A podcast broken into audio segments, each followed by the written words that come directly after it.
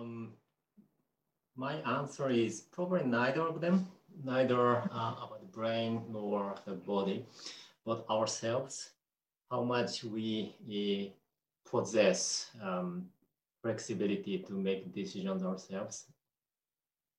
So it's a high level question how much free will we possess, but basically uh, the uh, ultimate uh, question. Um, um, so what the current robots cannot do is basically to believe in some sort of values that are not necessarily objectively defined mm -hmm. or defined in a different ways depending on the countries, areas where one belongs to.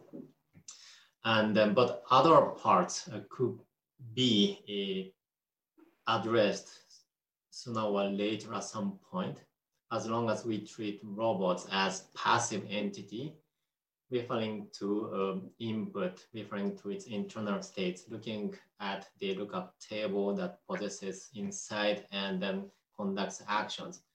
But um, ultimate challenge uh, that we uh, robots are facing is pretty much whether we ourselves are something more than that, than entities that are something more than just you know, acting passively or uh, more than that.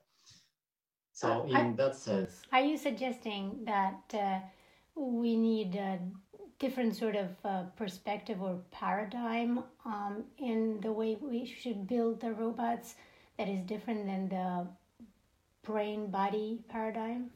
Yes, uh, it could be a part of brain. You know, we may find that answer by you know analyzing or invest, investigating the brain architecture or brain system. Maybe yes, but it could be also in the body side that we may find the answer.